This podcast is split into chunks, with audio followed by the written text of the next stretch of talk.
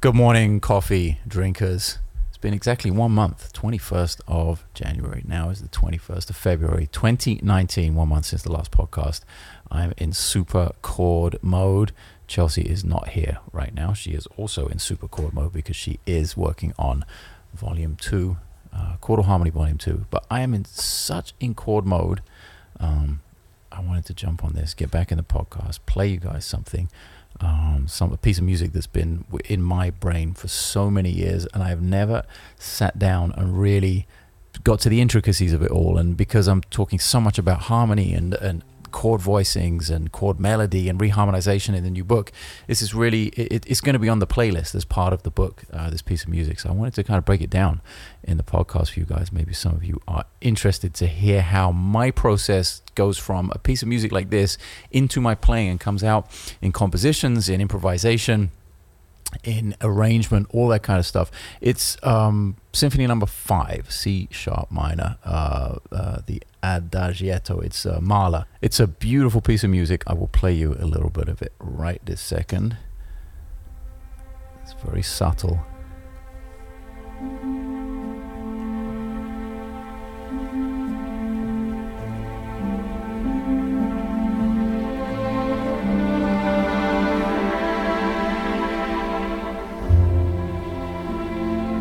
Very simple, harmonically speaking.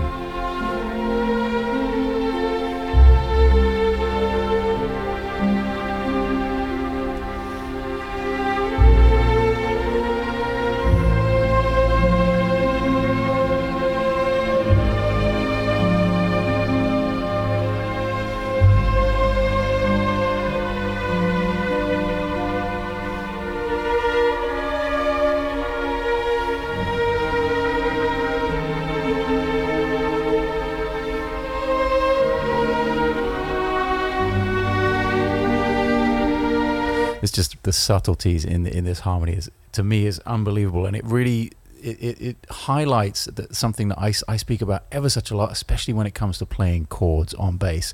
And I'm always talking about how much you can do with just a root note and a melody note in terms of the harmony and how effective you can be with that. In fact, the first few the first few pages of Chordal Harmony, the first book I put out, is all about just playing tense. I think it's in G, just playing the root and the tenth, whether that be major or minor on top, and then what you can do with that.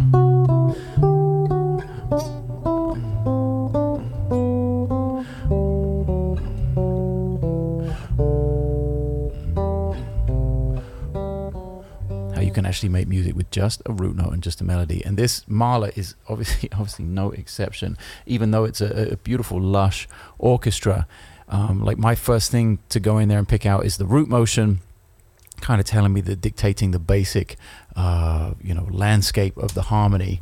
It's in F. But right away, actually, not the root note, but the first thing you hear is that is just a unison note. Is that C? Is the melody there? And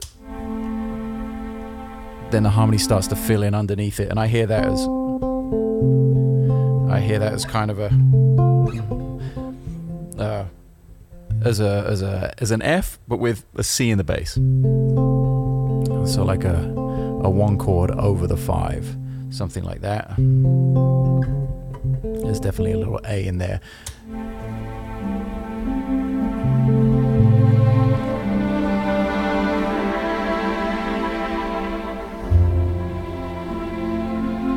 Okay, so the subtlety of that, the melody picking up.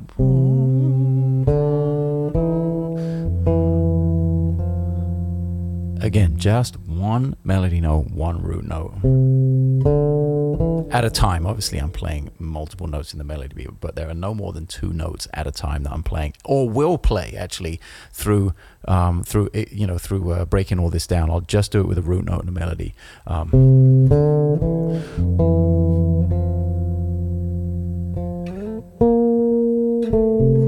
I think we go there to the five chord next.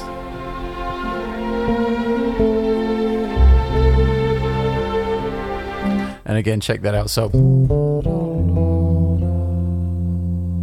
still F. And then the root note changes to the five, to C. and you get this kind of suspension and resolution. It's not the sus4 to the 3, it's the 6 to the 5. So you get A on top going to G and C in the melody. So the whole thing.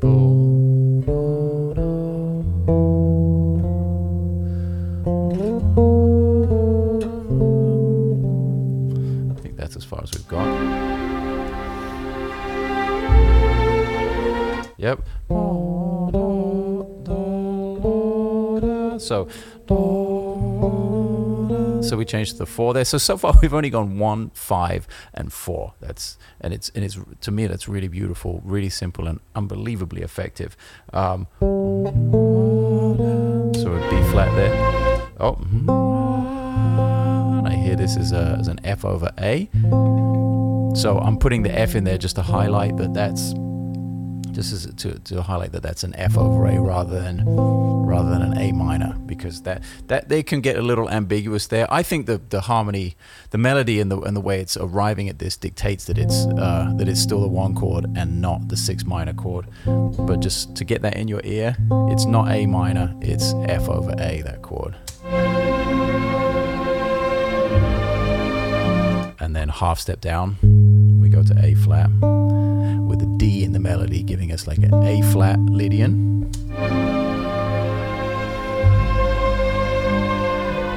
Now we go to 2 major. And now this is a sus, 4 going to 3. G here. That might even be G7 there. And then I love this change right here. This kills me when you go from a major to a minor with the same root. Right there, and it sounds way more complicated than it is, and it's literally just dropping the major third, dropping the major third to a minor third. So no, and we drop the root another half step, so now we have G flat in the root. Cat is apparently. Where's the cat? She's. Yeah, okay, Charlotte.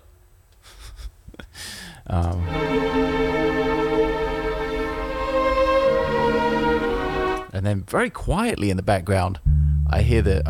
I hear the 5 drop in there.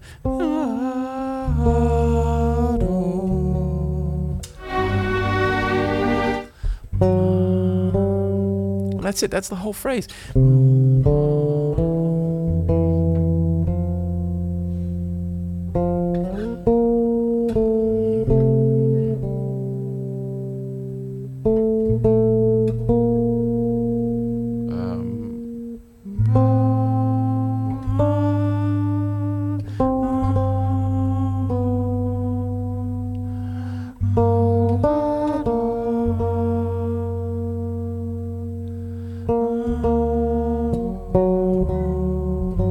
Something like that. I can't remember the entire thing right away, but just those concepts. I'm not really trying to play it, just as exactly as it is on the record. I'm trying to take these concepts, put them into my own playing. So a couple of things that stand out about it to me are those natural 7s going to the root with the root in the bass. So you get this major 7 interval, and then an octave. I might try and do that. Just the first thing I would do is experiment. You hear it goes kind of out right away there and doesn't sound particularly musical, but I want to experiment.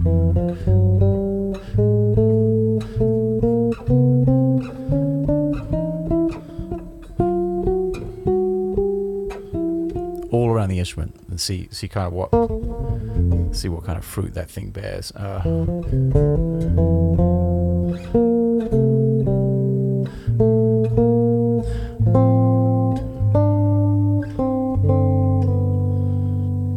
Some of these changes I really like. I might take out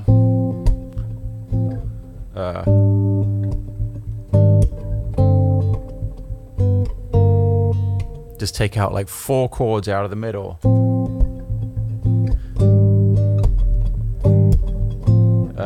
What are they? F over A flat, G, it's a G minor, maybe I'll do it like that.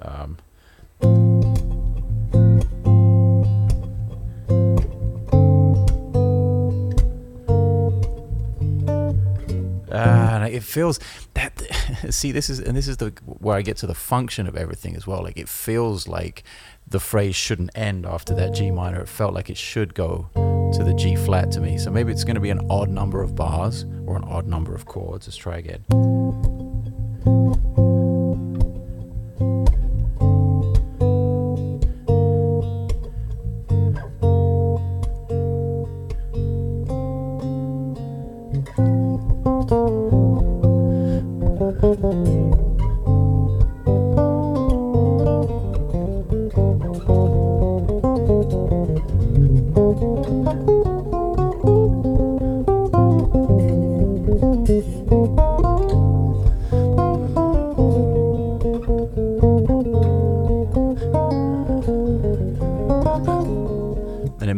Given myself kind of a totally different, I've never played over those changes before, and just a new landscape with which to experiment with, and not a particularly easy one, I gotta say.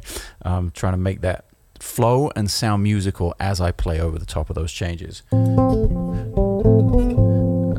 can really get the essence of each.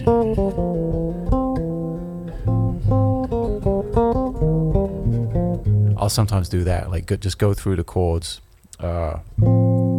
out of time and really outline them.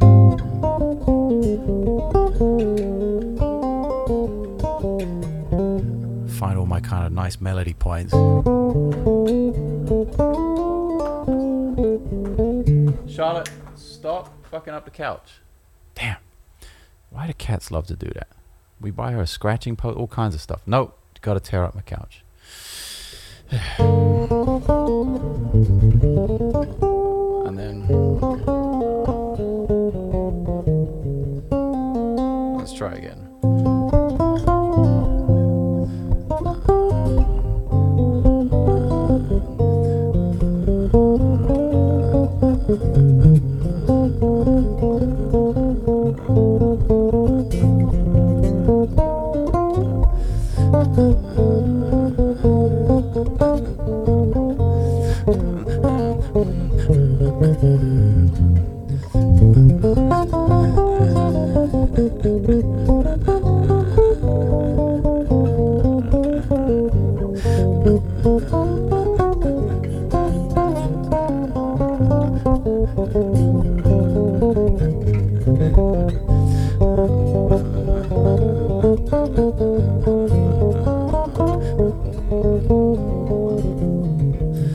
So that might take a while. I mean, I could probably spend about 3 hours just rocking out over those changes, but you see where it came from.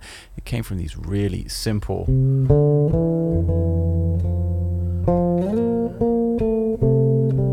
root note, melody note.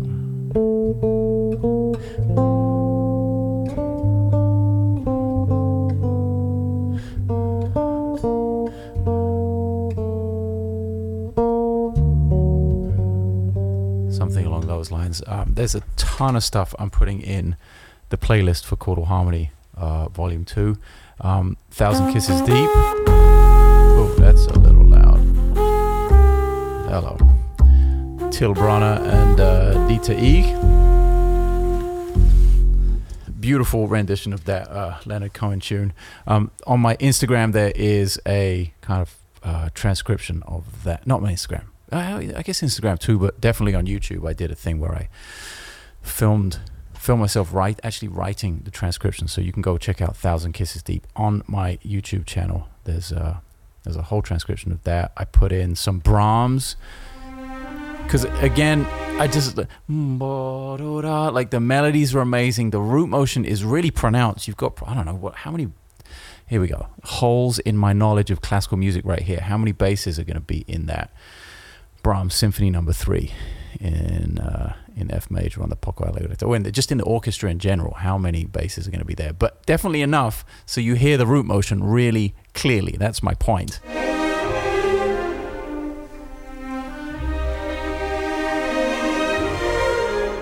really, really easy to hear that root motion. So just starting with that and rolling through the tune, maybe even writing down the root motion, then going back and looking at the melody, then the relationship between the two. This is how it all kind of breaks down for me. This is where I go. I mean, yes, I've been doing it for a lot of years, over, I don't know, over 25 years now, so I can definitely hear certain things without having to maybe write them down or process them or really put them under a microscope. I can definitely hear things right off the bat, but in terms of where it all started, and still to this day, even when there's something, even the complex stuff now doesn't actually feel that complex, because the foundation is there, just that root motion and melody note foundation and recognition and kind of that real-time transcription ability is there just from spending so much time listening to stuff like this. That's why I wanted to add the playlist to the book, just to give people an idea of like, well, it's not all just like Herbie Hancock chords or, you know, Bill Evans chords or what. Well, actually,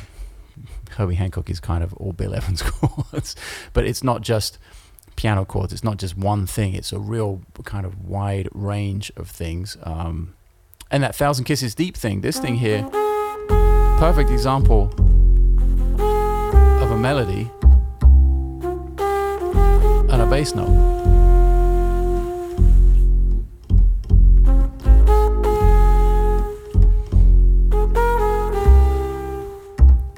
Effective is that? That's crazy. And then you get into like lush stuff. This is with Charlie Hayden from his album American Dreams.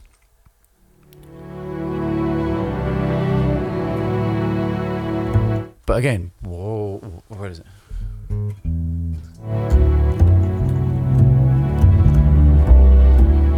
I love that motion. Immediately I can hear it's kind of big fifths in the orchestra. Let me go back to the beginning.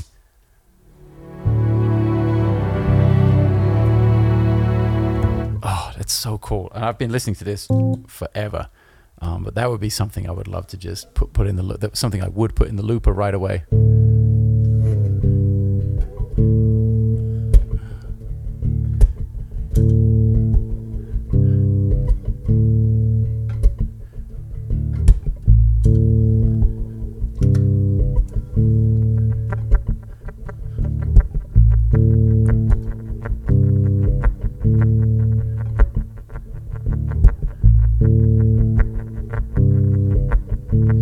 There's a little vibe going.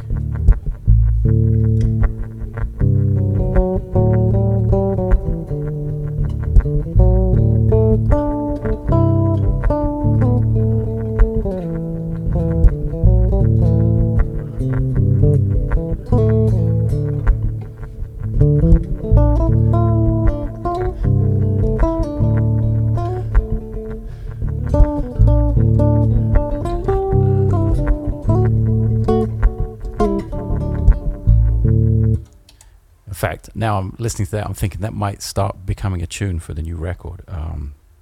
By the way, I don't know how I didn't speak about this right off the bat. Just so excited about this, doing a new record. You guys may or may not have heard about that. It's happening in June in New York, second week of June, and I'm just over the moon to have John Patitucci producing the record. We've been speaking the last few weeks and talking about music and musicians and concept and all kinds of stuff, and the team that's going to do the record, and John's kind of going to be driving the bus this time. It's the first time, I think this is either my 10th or my 11th record as a band leader, and it's the first time I'm going to use a producer, the first time I'm not going to produce the thing myself. And like, who better to have in the control room and kind of behind the scenes, pulling the puppet strings a little bit, and having an amazingly well-trained and constructively critical ear to listen to everything that's going on. Like that voice that I trust from the outside looking in. Really, really psyched about that. So more on that. I'll post stuff. I've been making some demos, and the music's almost done. Gonna go to New York in March and rehearse with the band, and yeah, I'll post progress about that, but I'm really, really excited about it. And that will be June. We'll do the record. Not sure when it will come out. Definitely planning to start touring in November, this November, to do pretty much a world tour. I'm going to try and hit everywhere between, I don't know, maybe November and July, something like that. So we can kind of have favorable traveling conditions in all areas of the world between those 2 points, and try and come to as many places as possible. So hit me up on Instagram if you want to hear that music and hear me with the band and bring the band to some places that I've never played before, and make some music for you guys. Coffee drinkers, you will be the heart and soul of this tour, as you guys were on the Last Minute World Tour. That was what made that such a success and so much fun, and very motivating to go out and do it again. So this time with a band, with an album to promote, kind of doing everything the right way round this time. Record the album with great musicians, amazing producer, go on the road, meet everyone. It's kind of how it should be, I think. So give me some feedback on that. Hit me up on Instagram, and let me know where I should be traveling to. And yeah, so a few more things on the playlist for the new chord book. There's some like simple stuff, some rock stuff as well. I put a Sting track on here from Bring On The Night because I wanted to highlight the flat 6, flat 7 chord progression right here. C, D, E. Yeah.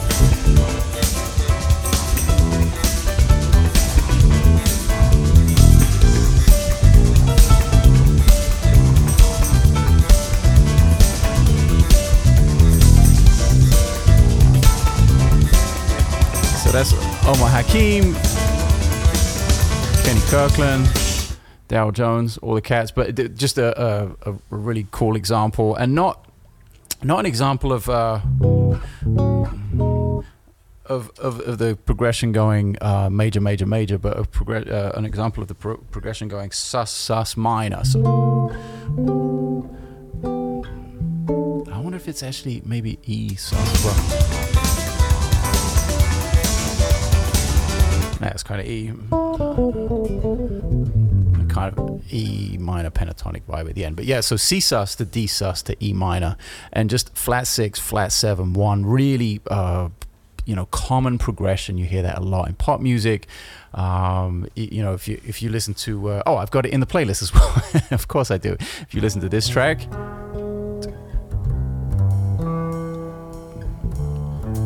Kenny Garrett from Sing a Song of Song. So it's 1, flat 6, flat 7 to 1. So I included a few instances of that progression and how useful it is as a device, as a reharm thing, like all kinds of stuff, and how that can substitute in for 2 5 1s and all kinds of stuff when you're arranging. And especially if any of you guys know my playing, when I get to sort of rock out live and I'm improvising and I'm using chords to improvise, that's when a lot of this stuff comes into effect, where I'm kind of really, really making it up as I'm going along. And it's really important, I think, to if that is going to be successful, like if that element of your playing is going to be supernatural, is to have a bunch of things under your fingers in the muscle memory, all of these progressions. So whenever you get, any given melody note, you have an entire repertoire to go to in terms of, what possible chords can go with that. So I've included a lot of reharm stuff, how to use, a chromatic bass line to reharm one melody note and how to fill in the chords. Lots of 4-string stuff, 5-string with a low B, and some high C 5-string stuff, all with tab. Been trying to be as comprehensive as possible with this new book, and I'm psyched. I'm about to film all the video for it this weekend, because the book's coming out next week, March 1st, and I'm practicing all my own licks, basically, so I can nail it in the video and do all the 5-string with a low B stuff, which I don't normally do too much of, so brushing up on that side of my playing. What was that?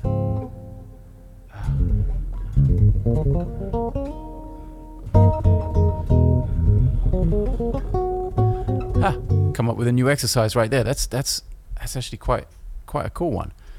If you play, let's go here. So C over E, this is all high C 5-stringer, but the concept remains the same. That's another thing I should talk about. Like people, how do I translate that to the 4-string? Okay, yes, you have one less string, and that one less string is the high one.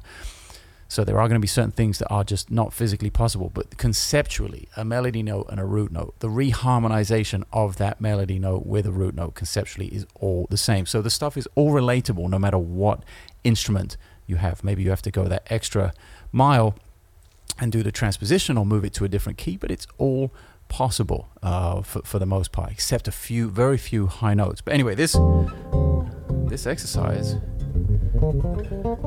oops.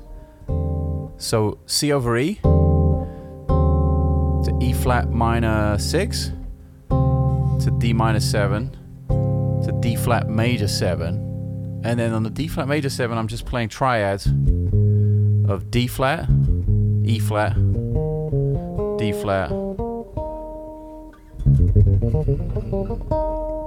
which now gives me a new melody note, target note, where I can do exactly the same thing again. So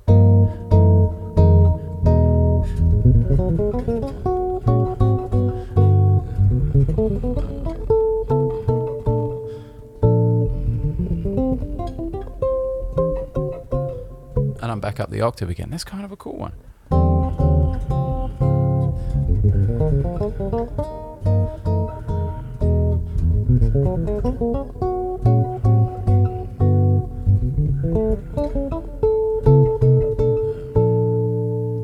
Again, that just doing things like that, creating that is exactly, I'm so glad that happened right now, because that is exactly how it happens.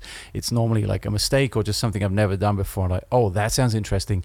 Let's go after it. Let's chase that. Let's see what value I can get out of it and what good that is going to do me, how I can assimilate that vocabulary into my playing.